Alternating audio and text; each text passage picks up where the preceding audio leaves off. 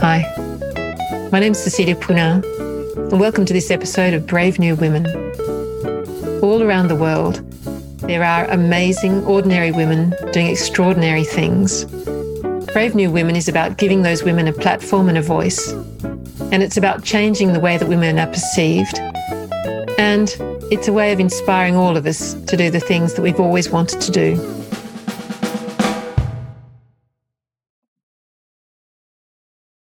I'm sitting down today with Dr. Sonia Marshall.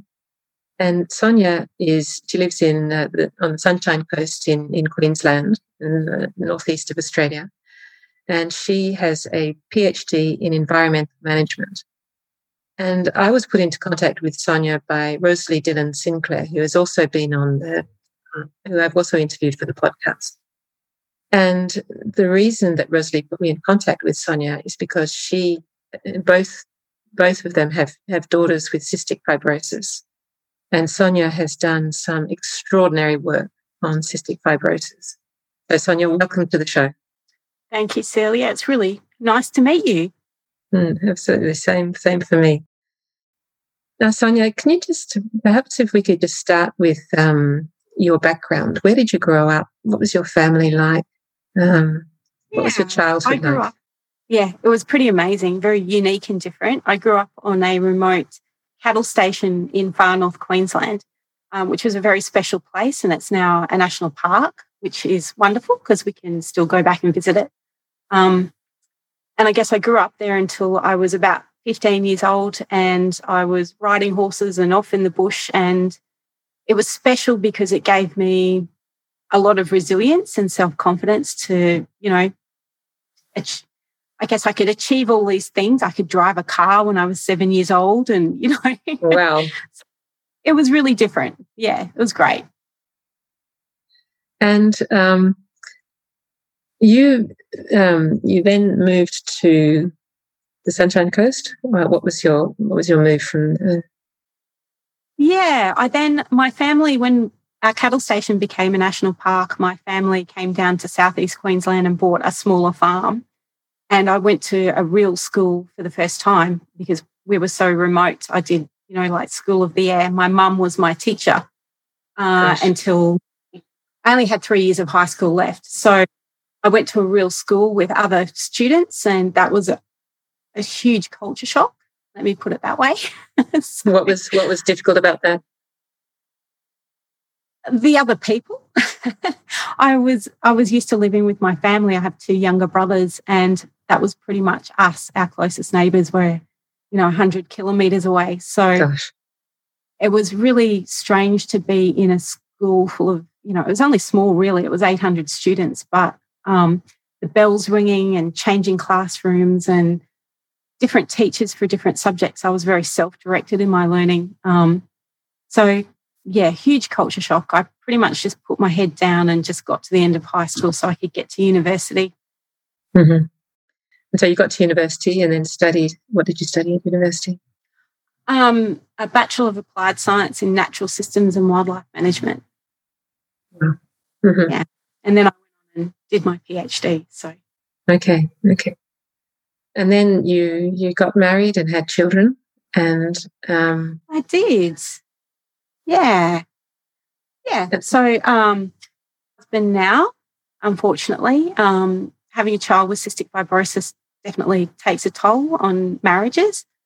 Um, yeah, so I I got married and um, I think we were together probably about seven years before we had our first child, Evie, who's uh, about to turn 15. And uh, neither myself or my ex husband realized that we were carriers for the genetic condition cystic fibrosis.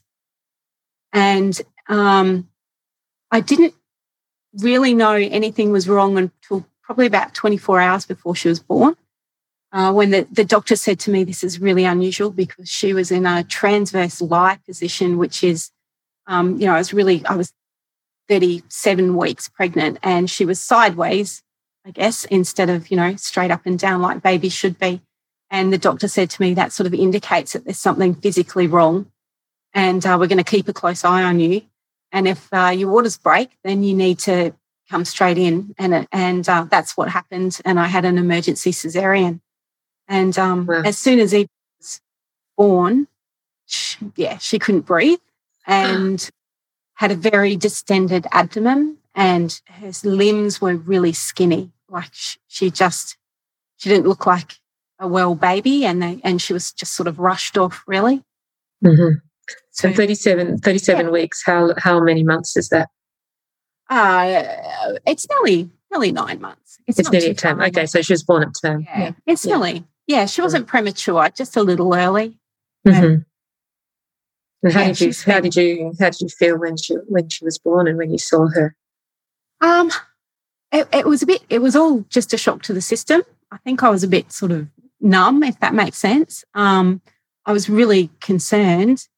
Um, I knew something I think the, you know, the, our hospital teams over here are so wonderful and they were all being very calm and trying to reassure me. But, you know, as a, even as a first time 30 second mum, you know, something's just not right. And, um, so yeah, I was pretty concerned and I, I didn't see her, um, for quite some, you know, for a few hours.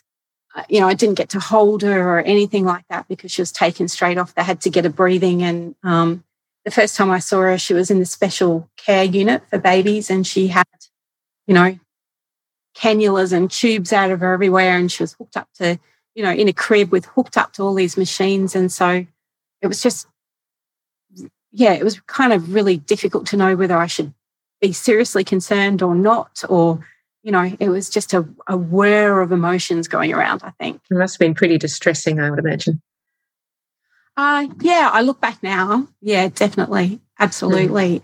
And I kept saying to the doctors, you must know what's wrong with her. And they kept saying to me, we think we do, but we have to wait for test results. So, um, and then that was quite, quite a wait. so when did they, when did you get the test results? We didn't, they got her to a point where we could take her home, um, pretty quickly actually. Um, so she probably came home just maybe a couple of weeks after she was born. Um, and then we got a phone call uh, five weeks after she was born um, saying that her newborn heel prick test had um, come back positive for cystic fibrosis. Mm. So I had no it was absolutely no idea, never heard of it. and how did you how did you feel when you got that news? I well, the name cystic fibrosis, I thought it was something to do with a muscular condition. Um, and apart from her distended abdomen and the difficulty, I could clearly see that she was having breathing as a, as a baby. Um, I was very watchful of her to make sure she, you know, she was still breathing at night. Um, apart from that, I, I, I, said to the doctor, it's not, you know, there's nothing wrong with her muscles, it's her breathing. mm. And um, tried to explain to me what it was and said, oh, you know, it's okay, we can manage it. And, and so I felt a bit calmer made the mistake that everybody does. I, I got off the phone and I Googled it. mm. Worst to ever do. And um, I could see that it had a life expectancy attached to it. And it was an incredibly serious chronic illness. And it was lifelong with treatments that only really treated the symptoms and not the cause. So it was, I describe it as like, I guess, being hit by a cement truck that's what wow. I felt like. Mm. Pretty hard. Yeah. Mm. Mm. And what is the life and, um, expectancy for people with cystic fibrosis? Um, when it changes every few years because treatment and medication um, gets better and better. And so when Evie was born, it was 35 years. So um, if I was born with cystic fibrosis, I would have been lucky to make it to 10 years old. Mm-hmm. Um, so really increased over time. Um, babies who are born today, um, it's a lot longer. I have to look at the latest figure, but I think it could be up near 50. So it, it's really mm. head in leaps and bounds. Mm. Mm. But in saying that, and we'll probably get onto this in a minute, um, I believe that Evie's life expectancy is a is a lot longer than 35 years now. So mm-hmm. it's very been very. And so what? So so you heard about you found out that she had cystic fibrosis. You googled it, and then yeah, And then, um, what was was there? Were there things that you needed to be doing with her? Um, what was the treatment? What was the? Yeah, so we do. Um, we had to go uh, to get that confirmed, that diagnosis confirmed, and um, we the Sunshine Coast, where where we live, is about an hour and a half's drive from um, the state of Queensland's major hospital, which is in Brisbane for children, and it's such a complex condition that it's difficult for regional hospitals to really treat it. Um, so we went down to Brisbane, and she had a, a further testing down there, and they confirmed that yep, she had cystic fibrosis. So then we underwent a week training at the hospital. Um, so eight hours a day for a week and learning how to, to care for her. Um, and that was all about um, how to do airway clearance because, you know, the condition affects the lungs. It's thick, sticky buildup of mucus in the lungs. So we needed to learn how to do physiotherapy on her to move all that mucus out.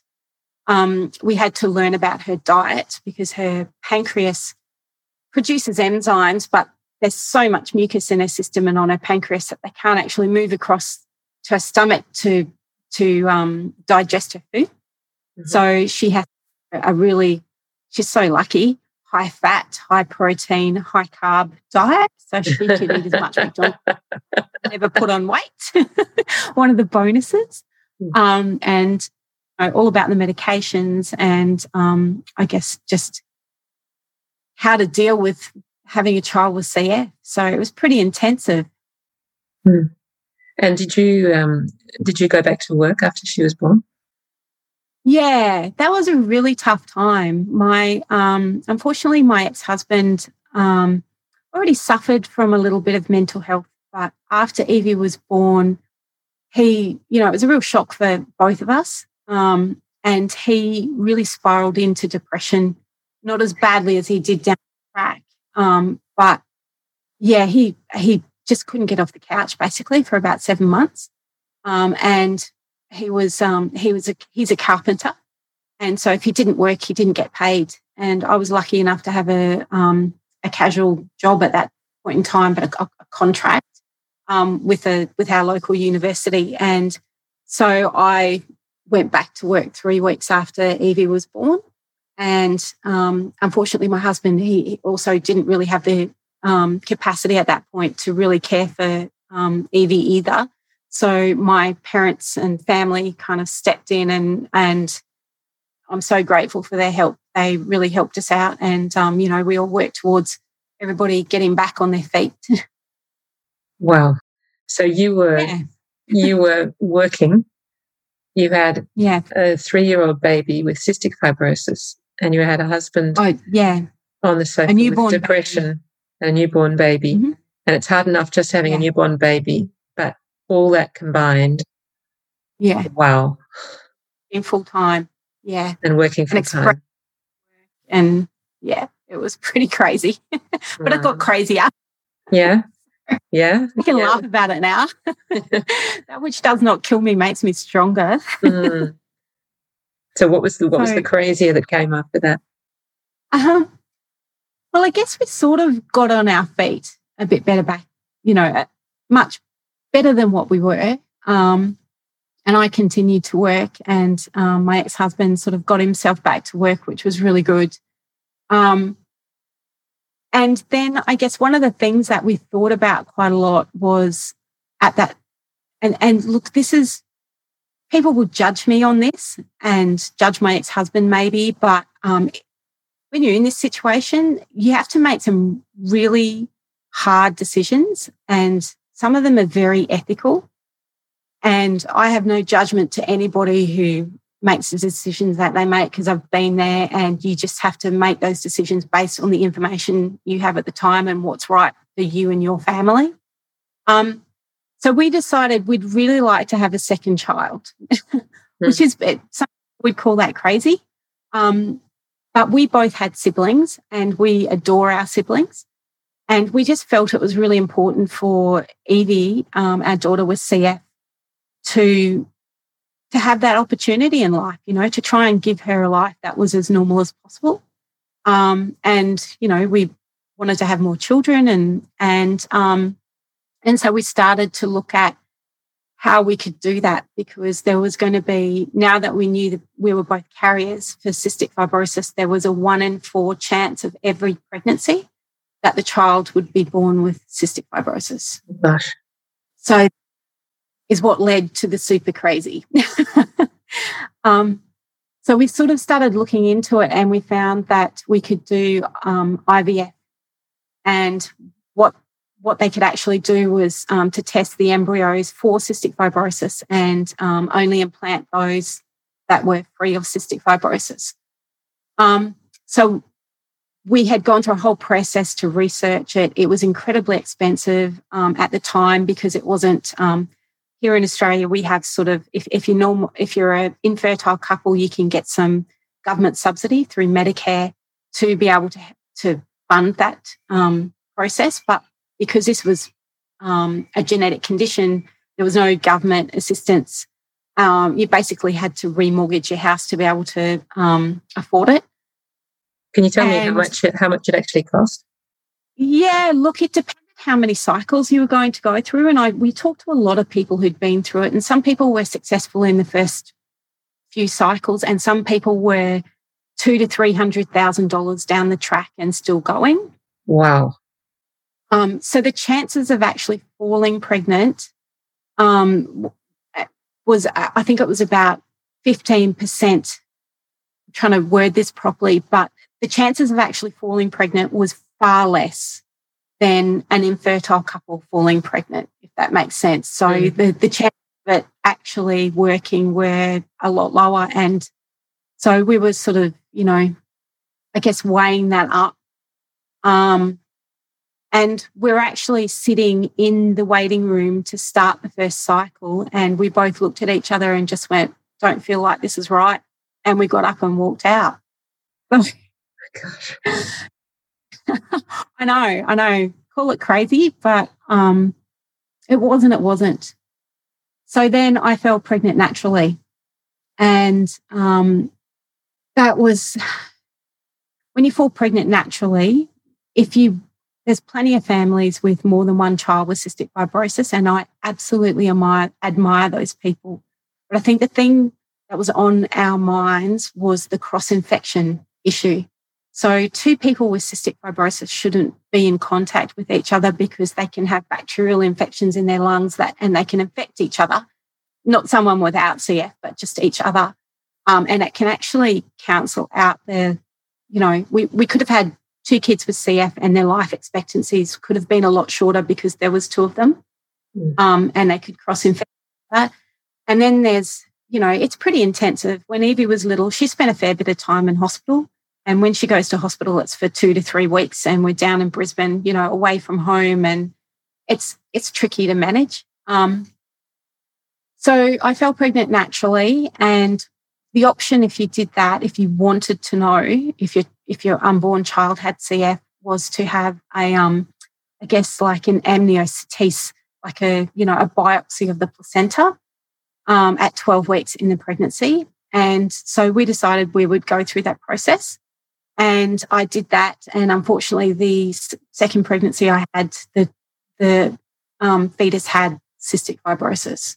Oh gosh. Um, that's actually when the serious crazy hit because um and you'd think you'd know a person when you when you're married to them for kind of you know 10, 10 years or so but um my ex-husband was um very pro termination and I was very against it I you know I don't judge anybody else for their decisions but that's just personally how I felt because I looked at Evie and she was this beautiful little 3-year-old at that point in time and she was amazing. And, you know, I, I couldn't, I couldn't wrap my head around, um, not having another child just because they had CF. I felt it was discrimination, I guess.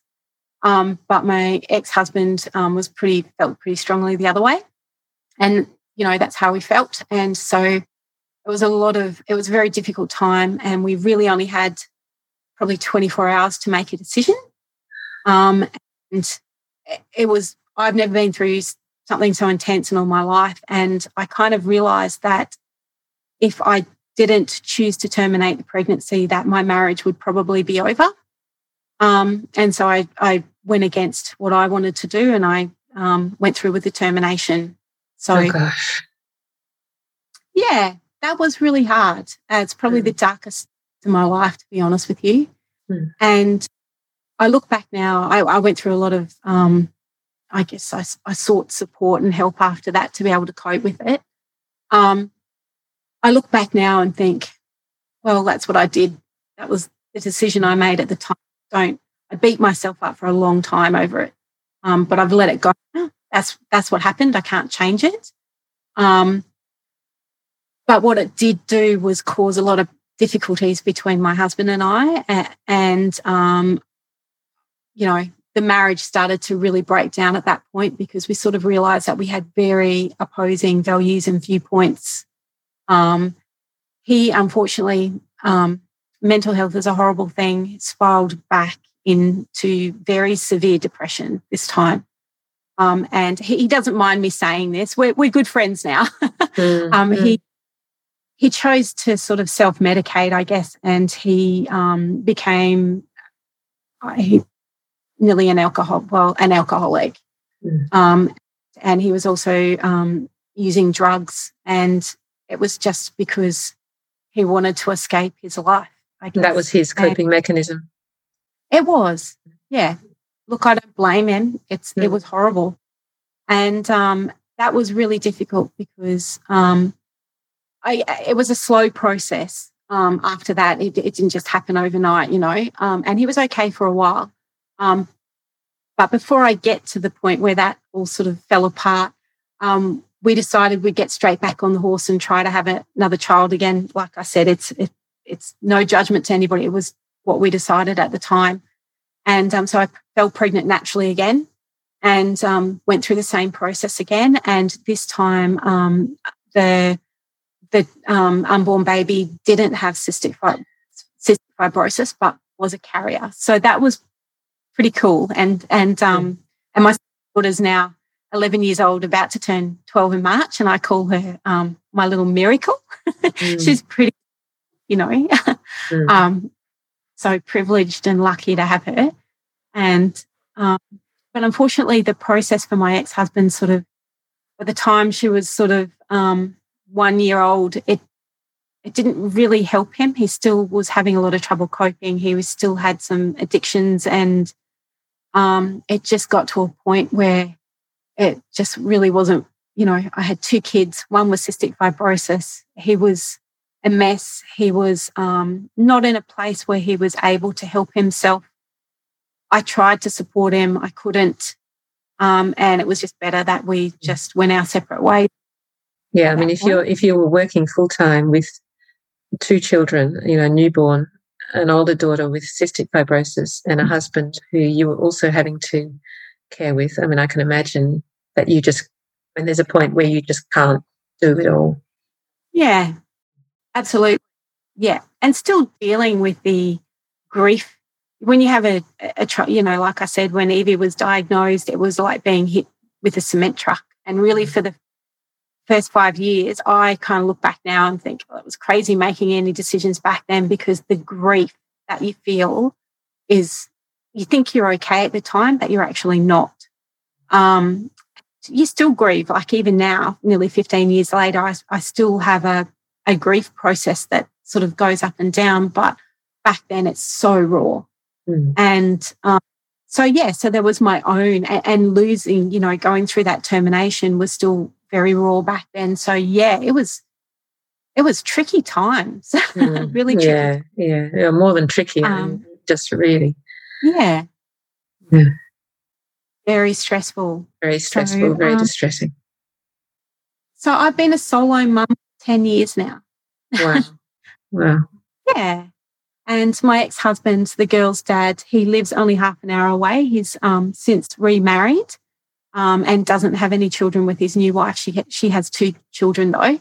Um, but he still struggles with mental health and he still, even though we get along quite well, he still doesn't feel he has the capacity to have the girls on the weekend or to care for them at all. So they live with me 100%. Um, and he sees maybe for lunch about three. That's entirely his choice. It's just when he feels he can do, you know, cope with it. Um, he probably sees them for a couple of hours for lunch or something, maybe three or four times a year.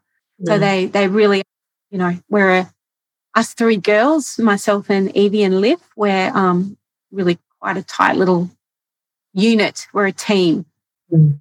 Yeah. And how's that? How's that been being a single mother and and dealing with the cystic fibrosis? How's that been? Look, quite um, quite difficult until uh, a couple of years ago. Um, yeah, I mean, you have no time for yourself. I was also working full time. Um, my ex husband, sort of, um, because of his mental health, etc., is not really able to support the kids financially either. Um, so it's me. It's 100% physical, emotional, and financial. It's me for for the two girls.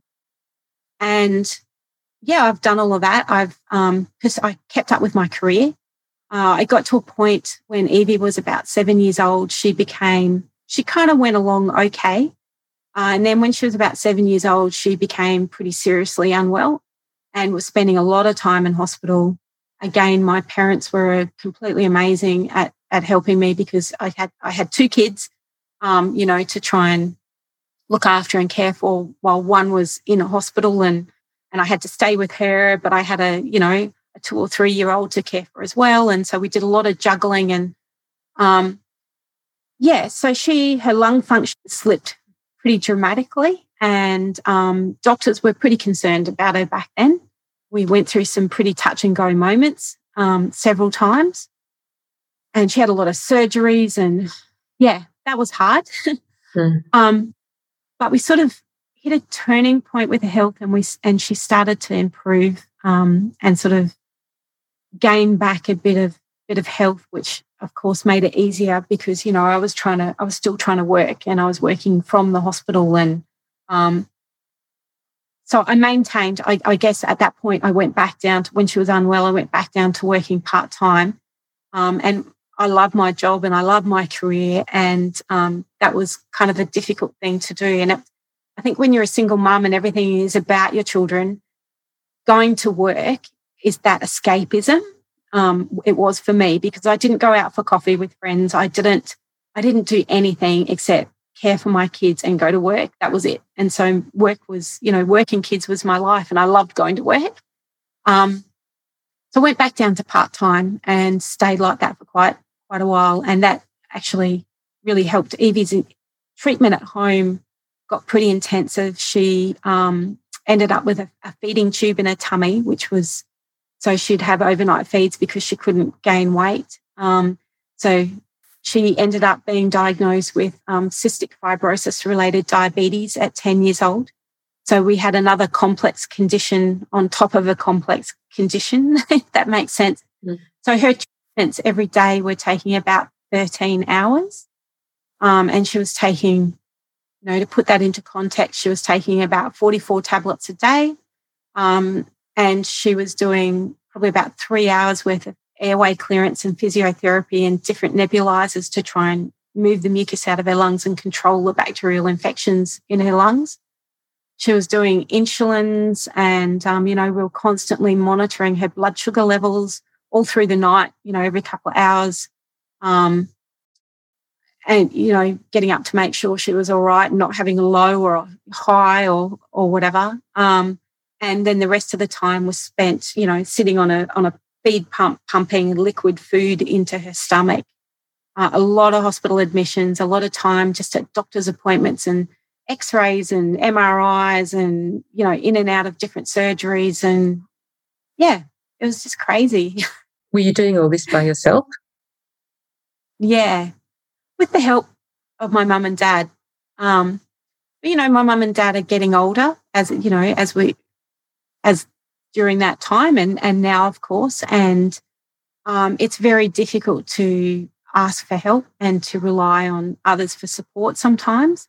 And I felt like I was such a burden to them because I was meant to be an adult and able to stand on my two feet, own two feet, and I couldn't. Um, and you know, hats off to them. They're incredible parents and they really helped as much as they could. But they also live two hours away from where I live. Mm. Um, so they couldn't be there all the time. So, yeah, a lot of it was just me. And it's difficult to maintain friendships, even.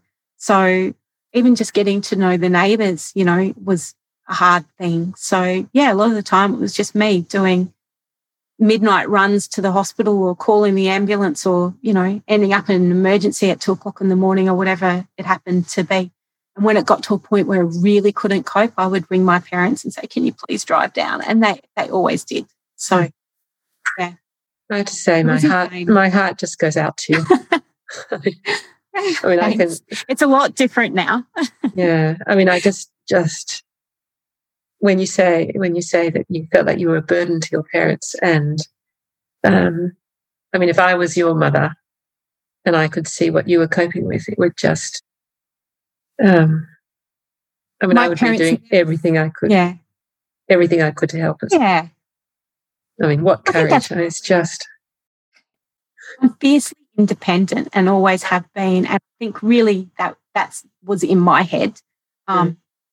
My mum and dad never said anything to me ever that ever made me feel like I was a burden to them. They always did whatever they could, but they were aware that I was fiercely independent.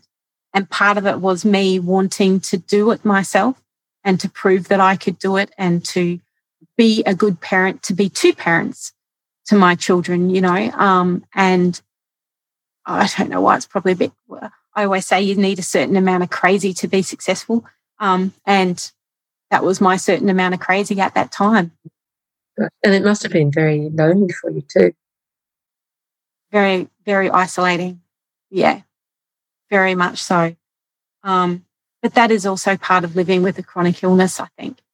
Um, so not only, you know, you get invited to go around to someone's house for dinner or to have a coffee, and you have to, you always have to counsel because, you know, even a head cold could put Evie in hospital, and, um, you know, somebody might have a head cold at the dinner party, or you just you go, you're going to go, and ten minutes before you walk out the door, Evie has, you know, some sort of medical issue, and you have to deal with that or you end up in hospital or you know like it was just um i i was also lucky i have some good friends who understood and stuck by me and um you know I, it was just you know i'm a lucky person i think mm. Mm. And you said that things now aren't like that so how how's your life now um, well look when evie back in 2016, I read a research article. So, you know, having having this sort of background that I have, I didn't shy away from getting into medical journals. mm. So didn't always I don't always understand them, but I have, you know, Evie's cystic fibrosis team and her doctors are amazing at um, explaining things to me and and uh, you know, they walk into the consultation room and say, "Is it multiple choice today?" they know that they, they know they're going to get hit with questions. And we've had a very good, she's had the same team since she was born. And we have a very, you know, they know us and we have a good partnership. We've always been a partner in her care. Um, I feel free to question their decisions and they feel free to question mine. Um, so they've helped me understand a lot of a lot of medical stuff, as we've as I'll call it. I read a research article when she was about 10 years old about this amazing um, drug, um, which just had a, a number as a name, and how it was the first drug um, to actually treat the cause of cystic fibrosis and not just the symptoms.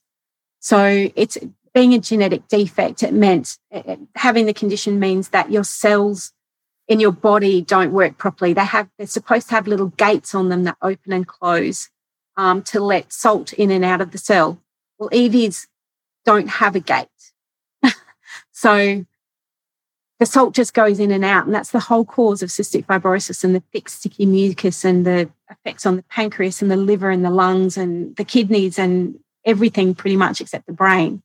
Um, so this drug actually kind of grows a gate and then oils it to make it open and close. So it's not perfect, but it's a whole lot better. It's not a cure, but it's a whole lot better. So I followed this drug and um, was first talking about it in the media in 2016 um, in our local paper, actually. And it just kind of grew from there because I thought, you know, I kind of dug my heels in at that point because I went through all this grief. I had, you know, my marriage broke down. Um, I very nearly lost my house to bankruptcy. Um, I was a huge burden on my parents. I, I couldn't have the career that I wanted to have. And I kind of dug my heels in, in, in at some point and kind of went, you know what? I'm not going to bury my daughter. Not going to do it. I refuse. Because that was the prognosis back then that I would be standing at my daughter's funeral. And I just thought, no way, this disease has taken so much from me and from her and from my younger daughter, Liv, and from my ex husband, from my family, from my friends. Not going to do it. So, so see, I told you it took a certain certain amount of crazy. So, so I just watched this drug, and uh, it was being developed in America by a drug company called Vertex, and uh, it received several different lots of funding, and it kept continuing in trials. Um, eventually, got to human trial phase, and it went through the the three phases of uh, trials. And I read the research and basically it halted the progression of the disease by 40%. Um, it added uh, in trials an average of 4.5% lung function, which doesn't sound like much. But when your lung function is down at 20 or 30% and you can't have a shower by yourself, 4.5% means you can have a shower by yourself. It oh, means gosh. you can walk. It means you can talk without being breathless. So that's huge. Um, in some cases uh, of mild cystic fibrosis related diabetes, it was actually reversing the effect of that. So those patients no longer had cystic fibrosis related diabetes. It honestly, it just had incredible results in, in the research that I was reading from the trials. Um, so I dug my heels in before then and, and I was looking for this option. So I decided that this was it. And this was not only going to change my life and my daughter's life, but it was going to change the lives of over, it's about 3,500 people in Australia with cystic fibrosis. And there's different types. This medication helped the most common and the most severe type of CF, which is what my daughter has. So there's about 1,300 people in Australia who could benefit from it. And so I had a chat with my daughter. Um, and you know, she was a lot younger back then, and we decided we'd just go for it. We'd, you know, do whatever we had to do to to get this drug not only for her but for anybody who could benefit. Um, so I teamed up with um, there's some cystic fibrosis organisations um, in Australia. So I teamed up with them and approached them, and uh, we sort of began the process about it's probably about five years ago now. Um, of strategic planning for the campaign to be able to, to get this drug. I joined campaign groups in other countries. so Ireland, America, um, they had the drug before we did. And so I watched very closely what process they went through and what their key messages were and how they went about it. Um, I talked to people over there. The CF organizations did the same. Um, and look, the CF organisation we have in CF Australia is amazing. They started a, um, a, a process to be able to train anybody in the cystic fibrosis community who wanted to um, in media, in how to understand health policy, um, how to basically be advocates. Um, and when I looked at what I do for a living and, um, you know, the skills that it would take to be um, like a transformational leader in this space, I went, I've got those skills, different contexts for my career, but that's actually what, what we're going to need. And um, so that, and, and I had a daughter who was articulate and intelligent and, you know, bubbly and um, a bit of a, I'm so biased, I'm her mum, but a bit of a charismatic personality, as lots of people with CF have because they live such tough, amazing lives. Um, and so she's a lot more mature um, mentally, I guess, than, you know, she's had to go through so much. And she really has stared death in the face. You know, she thought about what it was to not be here. So she understood herself very well and still does. Um, so the first thing we kind of had to do was train people and get them understanding how to be an advocate. And uh, then we had to decide on what our key messages would be and what tools we would use to, to be effective advocates, like writing letters to politicians or protests, or you know what would what would that look like?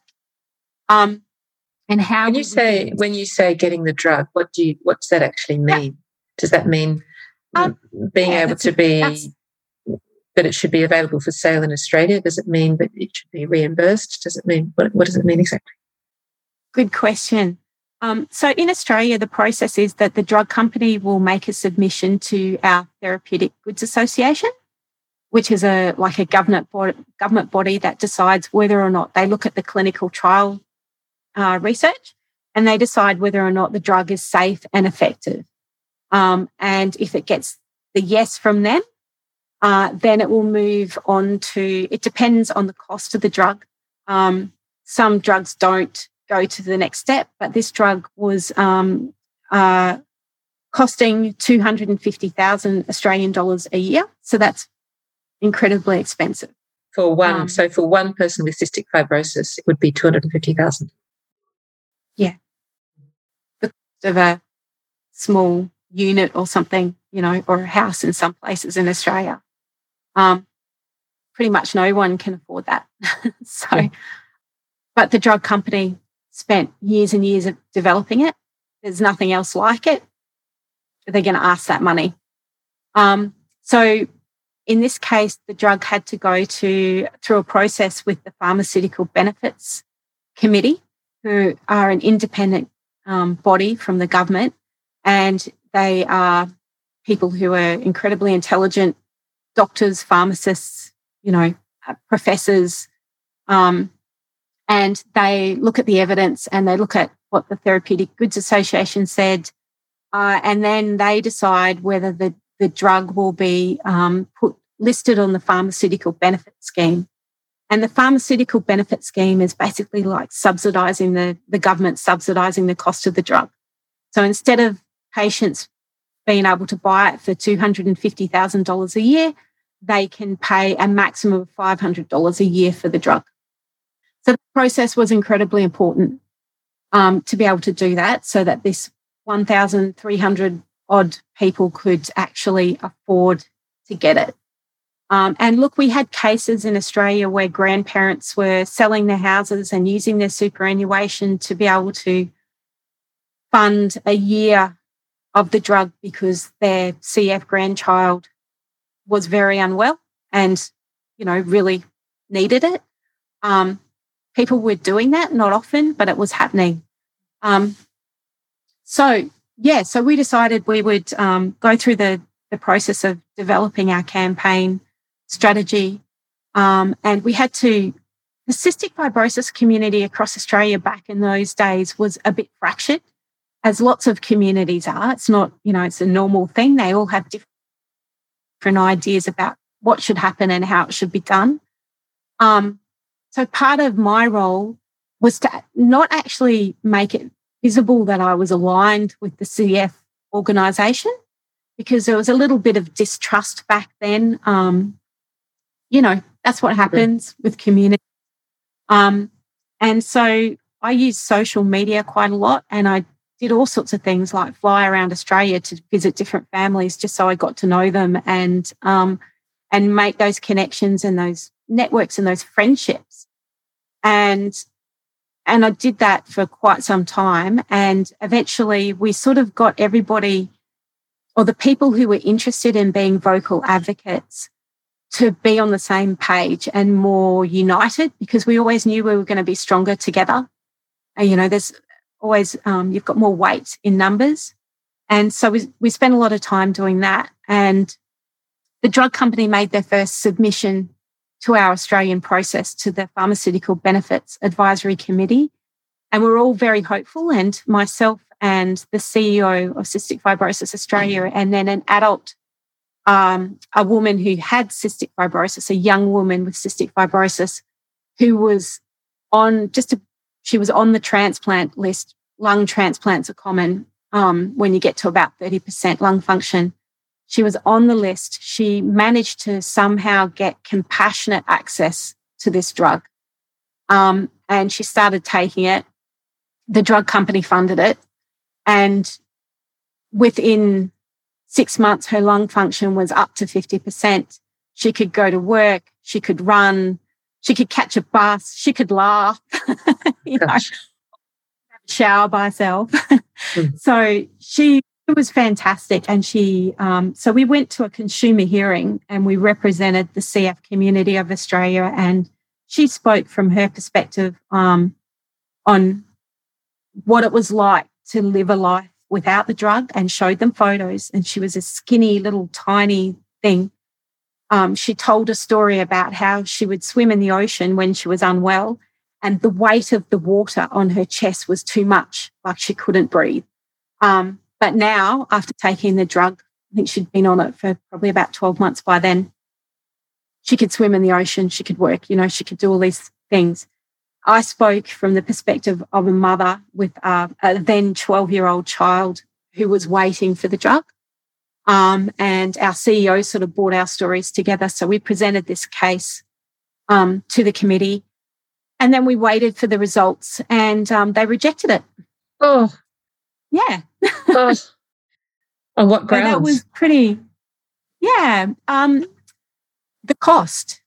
Mm. It was too expensive for the benefit. And we were looking at 1,300 people at a cost of $250,000 a year. And they just couldn't see that it was worth it. So to have an expert committee tell you that your daughter's life is not worth it was devastating. Yeah. But at the same time, once I picked myself up, it made me incredibly angry. angry as in I wanted to fight that. Yeah, that's not right. It's a human rights issue. Everybody has the right to life saving medication. Um, so we picked ourselves up the drug company decided they would submit again.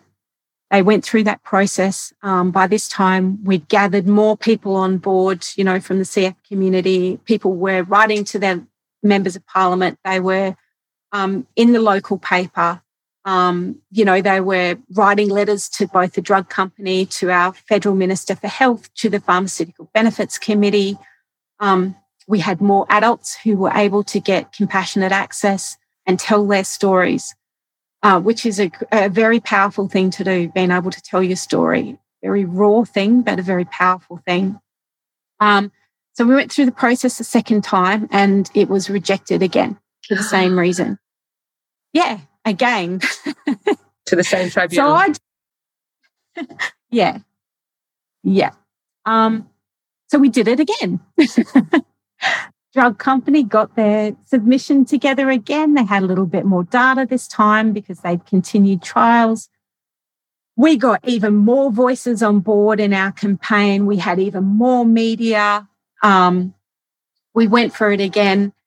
And third time round, it was rejected again. Oh, you're joking. it was quite a fight. I won't, fight's the wrong word, but it was quite a journey. Um, so that was pretty hard. Three times it was rejected. And here, here was my daughter. Her health was starting to go down yet again. There were people in the cystic fibrosis community, young people that that drug could have saved. I knew several of them who passed away in that time. Um, kids, young people. It was, yeah. I yeah. mean, there's no words well, absolute fury, I can imagine.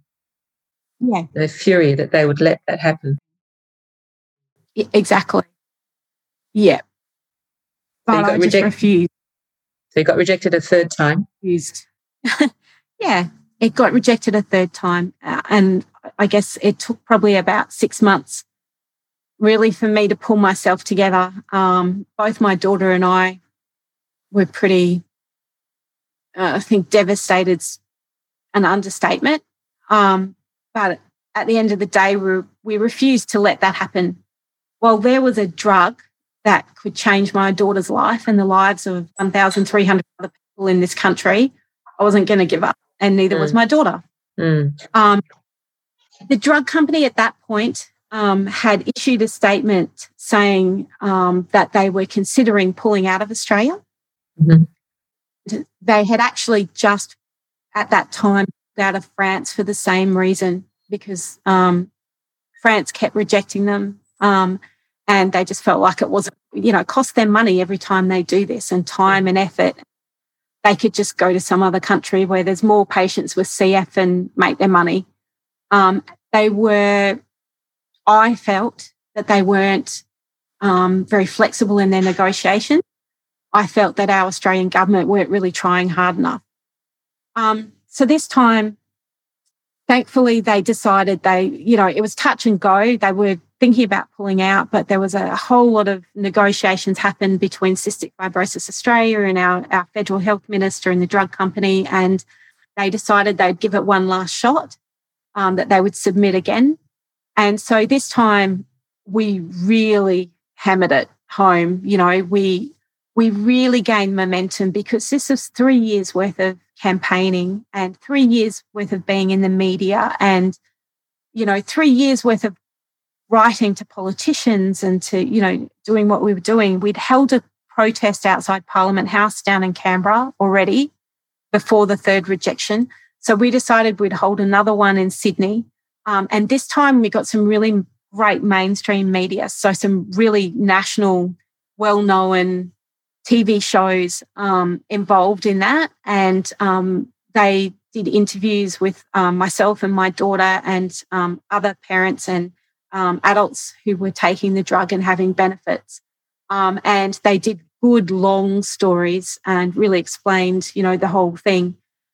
We got the greater Australian community on board and, you know, I walk down the street and people um, this sounds so like I'm full of myself. I'm not. But my daughter and I'd walk down the street and people would know, they'd go, Hey, saw you on TV. mm. um, where's the petition I can sign? Who do you want me to write to? What can I do to help? Um, and the same on social media. Social media was a fantastic tool. You know, we wow. were doing about it and getting, I always joke, it actually crashed my Facebook. Like, you know, I couldn't cope with the number of comments and likes and shares and um, on the posts we were doing. So we were very organized. We were all volunteers. We we're all CF mums or dads or people who had cystic fibrosis. Um, and we were doing all of this out of our own time. But we really, really got momentum. And um, the fourth time round, um, I guess we had a different federal minister for health as well. And when we spoke to him and sort of got to know his story a little bit, we were very fortunate that he understood cystic fibrosis. He had had a um, a friend as when he was a young adult pass away from CF, and um, so he he he got it and he understood how important it was. And I think that he was absolutely instrumental um, in getting the drug subsidised. And um, so yeah, the fourth time round, we all on the day of the um, announcement from the Pharmaceutical Benefits Committee, we did a big video link hookup across Australia with, you know, so many CF families and um, different key stakeholders. And we had a big party on my driveway and invited all our friends over, you know, who helped. And we had, you know, I was holding press conferences before that on my veranda at my house. And so we invited all the media. We had the um, some the mainstream national TV shows doing their follow up stories here. It was just crazy. We're just like just a little single mum family, you know, mm. in a house. And um, yeah, so it was really big. And at five o'clock,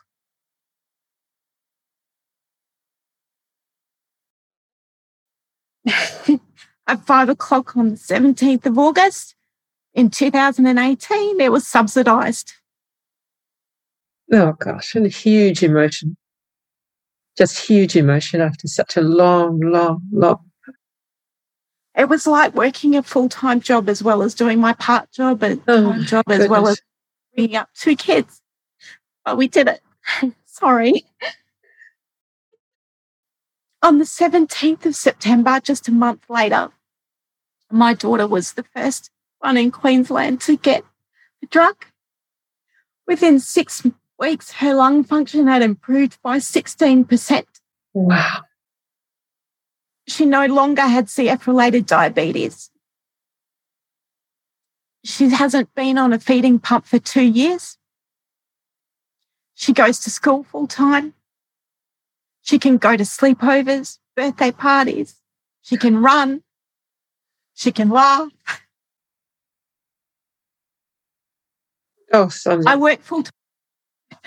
I work full time now. I have started my career again. It's going great. um, my younger daughter had a, now has a mother who can actually pay her attention and attend to her needs instead of just being the quiet little one who had to sit in the corner and see her sister go through all of this. So, yeah, it was. It's yeah, very. So it's changed your life. Mm. Mm. I've sort of 1,300 other people. So, yeah, it was a long journey. I mean, my it's heart great. just my heart just goes out to you, and my my admiration. I mean, being a single mum with two children, one who's got cystic fibrosis, working part time, running an enormous campaign, not only doing it once but doing it four times. Yeah, with a lot of help though. Yeah, you know, you can't work. But still, you were the one. You were the one. Country. Was, you were the one who was spearheading it. Yeah, yeah. There was a few of us, but yeah, definitely, yeah. And my daughter was right there too. Mm. So mm. that's off to her. None of us are particularly public people, and we didn't really want to get on national television and tell our, tell this story, our stories. And um, but you do it. Mm. And we did it, and it was absolutely worth it. mm. And yeah. you and you got an award Huge. for it from the Governor General of Australia. I I did, yeah, and um, I did, and I also won. Oh, this has all happened since. Um, that was partway through the campaign, and then last year, I was awarded the University of the Sunshine Coast, which is where I finished my PhD years ago now. Um, I was the outstanding alumni of the year for that university for the work I'd done. I'm not only in my field of environmental management and sustainability, but um, in for probably a lot of it actually was for cystic fibrosis advocacy.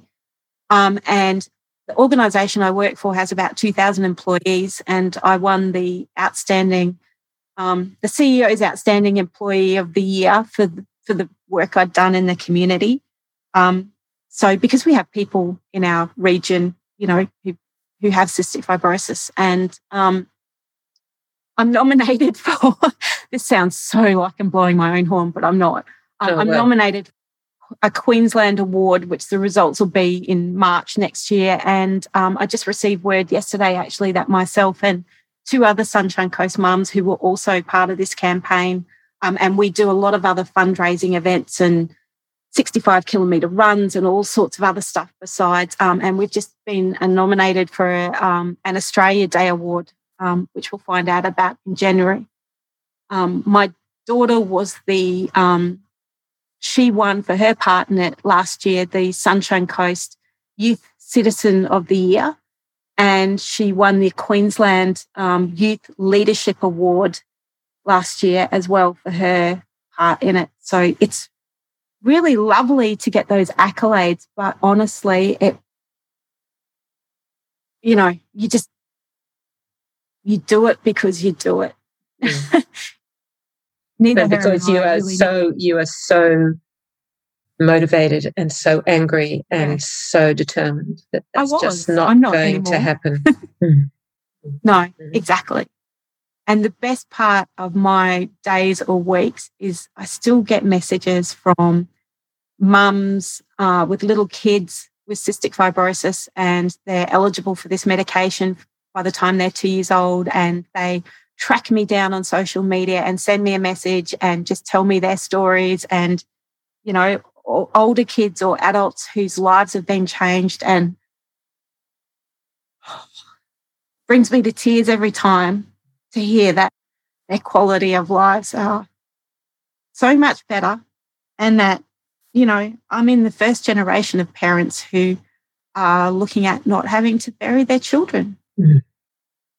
Pretty amazing. That's enough thanks. Mm. You can't ask better than that. so, probably to win awards and be nominated, but yeah, the bigger picture of that, so much more.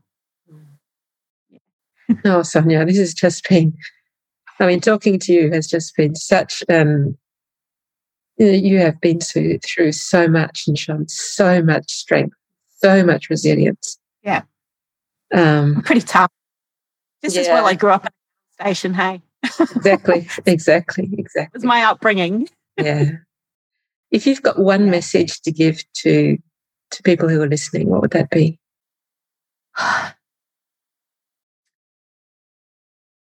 so many messages, but um, gosh, my key one at the moment, I swap. Um, my key one at the moment would be trust yourself, value yourself. I'm a gut instinct person, and that's what I ran on.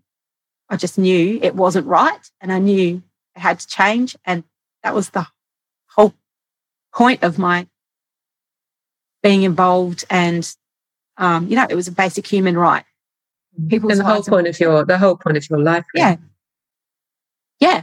It just value yourself. Mm. Use So- what skills you have. You are worthy. Mm. Anybody can. You just got to find it within yourself. Sonia, thank you so much for sharing your story. It's been it's just been amazing talking to you, and I I really hope that we we have a chance to speak about your work. You know your your oh, paid, yeah, your it's paid work exciting. at another time. But I'm sure it's just as worthwhile. So Yeah. thank you. It's it's been lovely to meet you. And this is your podcast. Wow. Good on you. This is really great. Thank you. Thank you. I hope you've enjoyed this episode of Brave New Women. On Friday, 22 January, I'll be holding a free webinar to talk about how women can stand up and speak up. There'll be two sessions, 8:30 a.m. in Paris, which is 6:30 p.m. in Sydney, and then the second session at 2:30 p.m. Paris, which is 8:30 a.m. on the US East Coast. If you'd like to join us, please connect on LinkedIn or on the Brave New Women Facebook page. Thanks so much for listening.